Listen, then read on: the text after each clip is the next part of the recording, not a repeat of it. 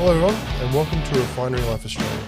I'm Gary Hoban. I'm the senior pastor and lead elder of Refinery Life Church on the beautiful Gold Coast. If you're on the Gold Coast anytime, feel free to come and join us as we meet together and we share in the Word of our Lord. We meet at 9:30 on Sundays at 222 Turpin Road, Labrador. And more details are available on our website, which is www.refinerylife.org. Now, some things, as we know in life, are optional, while others are essential.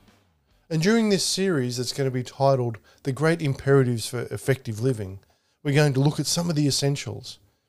And then later on in the month, we're going to change our focus just a little bit to Paul's letter to the Philippians and look at great the great imperatives for Christian living. So we're going to look at effective living to start with and then move on to Christian living. And today we're discussing an imperative regarding the negative and the positive. And for those that are unsure what an imperative is, it means an essential or an urgent thing. The text we're concentrating on is Romans 12 2 and says, And do not be conformed to this world any longer with its superficial values and customs, but be transformed and progressively changed as you mature spiritually by the renewing of your mind, focusing on godly values and ethical attitudes, so that you may prove yourselves that the will, or sorry, what the will of God is that which is good and acceptable and perfect in His plan and purpose for you. And the scripture that we'll work through is Romans 12 1 and 2. But let us rejoice that we find ourselves in 2021 with all its opportunities for ministry to others and service to the Lord. 2020 was a tough year, but 2021 brings new opportunities so that we might do a better job for our Lord and for ourselves and others. We're going to look at some of the great imperatives found in the writings of the Apostle Paul as he wrote to the churches that were dear to his heart. Paul's great challenge to the church at Rome provides us with an appropriate imperative, an appropriate urgency with which to begin the new year. The imperatives in our text require that we give careful attention to the forces at work that affect our lives both negatively and positively. The negative imperative in our text calls attention to a great danger that we all face. It's the peril of being contaminated by the environment in which we live. The positive imperative calls upon us to experience an inward spiritual transformation that produces a radical change in our conduct in the midst of this compromising environment in which we live. There's a bold challenge in Romans 12:1 to full commitment. talks about dedicated service. Let's read it. It says, Therefore I urge you, brothers and sisters, by the mercies of God, to present your bodies, dedicating all of yourselves set apart as a living sacrifice, holy and well pleasing to God, which is your rational, logical, intelligent act of worship.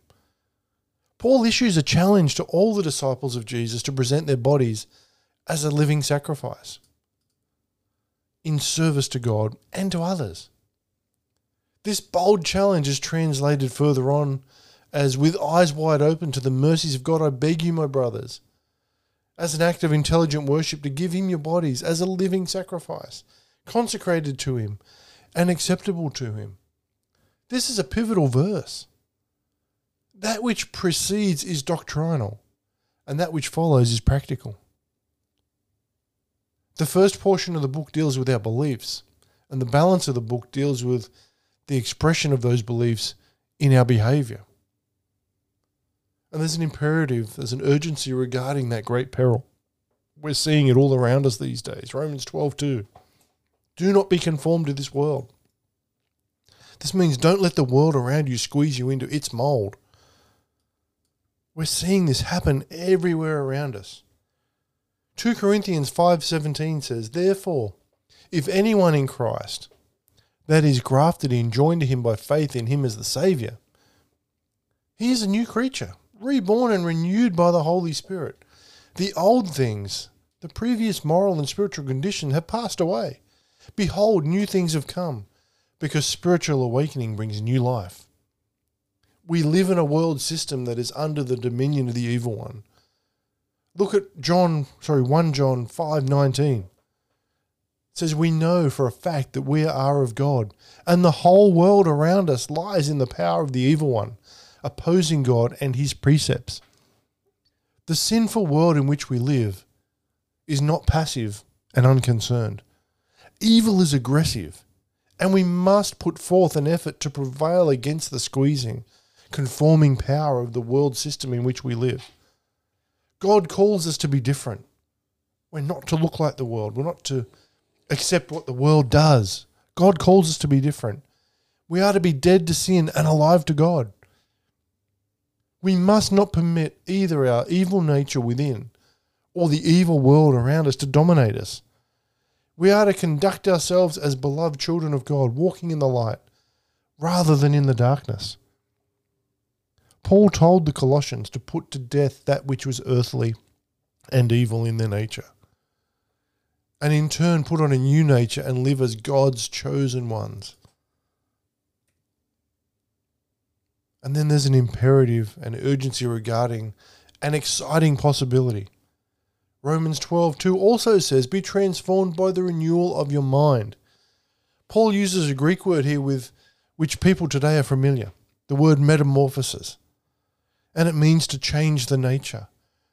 Paul was urging his readers to experience a remarkable transformation that is possible by a renewal of the mind that comes when one is born again and filled with the Holy Spirit. It is the work of the Holy Spirit using the scriptures and a responsive heart to bring inward mental and spiritual transformation that is manifested outwardly in a change in someone's conduct. You can't tell me that you've been saved, born again, and filled with the Holy Spirit if you haven't changed your ways. If you would change your conduct, you've got to change your creed. If you would change your behavior, you must first change all of your beliefs. If you would become truly Christian in your conduct, you must become Christ like in your thinking. Only by a revolutionary change in your thoughts can you experience a revolutionary change in your conduct. To call to repentance, or the call to repentance, is in reality a call to complete change in thought and decision making processes with references to God, to sin, to self, to others, and to and to things. How much change took place in your thinking about God and the thinking about yourself and you're thinking about others and other things during the past year? Paul challenged the Philippian Christians to have the mind of Christ. Only as we let the Holy Spirit change our thinking and cause us to think like Christ can we experience the transformation that needs to take place in our lives. As we finish up today, you know, the glorious end result of refusing to be conformed to the world and of experiencing inward mental and spiritual transformation is to prove in our own experience that the will of God is good and acceptable and perfect. You can never really know God's will is best for you and others until you make this complete commitment of yourself to God's will as He reveals it to you. So, with eyes wide open to the mercies of God, I challenge you today present yourself to Him. And I encourage you to be diligent with your Bible study time as I do every week. Because God has so much more for us than we can get from just going to church once or twice a week and hearing someone else talk about the Word. When you spend time with God, your life will change in amazing ways because God is a Redeemer. There's nothing that's too hard for him, and he can make you whole spirit, soul, and body. The thing is, you just got to allow him to do it. And there's nothing that's too hard for him. You'll need to remember that. And you're important to God. You know that already. But you're also important to us at the refinery. And when it comes to prayer, we believe that God wants to meet your needs and reveal your prom- his promises directly to you. Don't wait for a prophet to come along and give you a word. Let God reveal his promises to you. So, whatever you're concerned about, whatever you need prayer for, we want to be here for you. Even if you just want to say hi, you can contact us on www.refinerylife.org or via any of our social media channels. And until next time, stay in the blessings.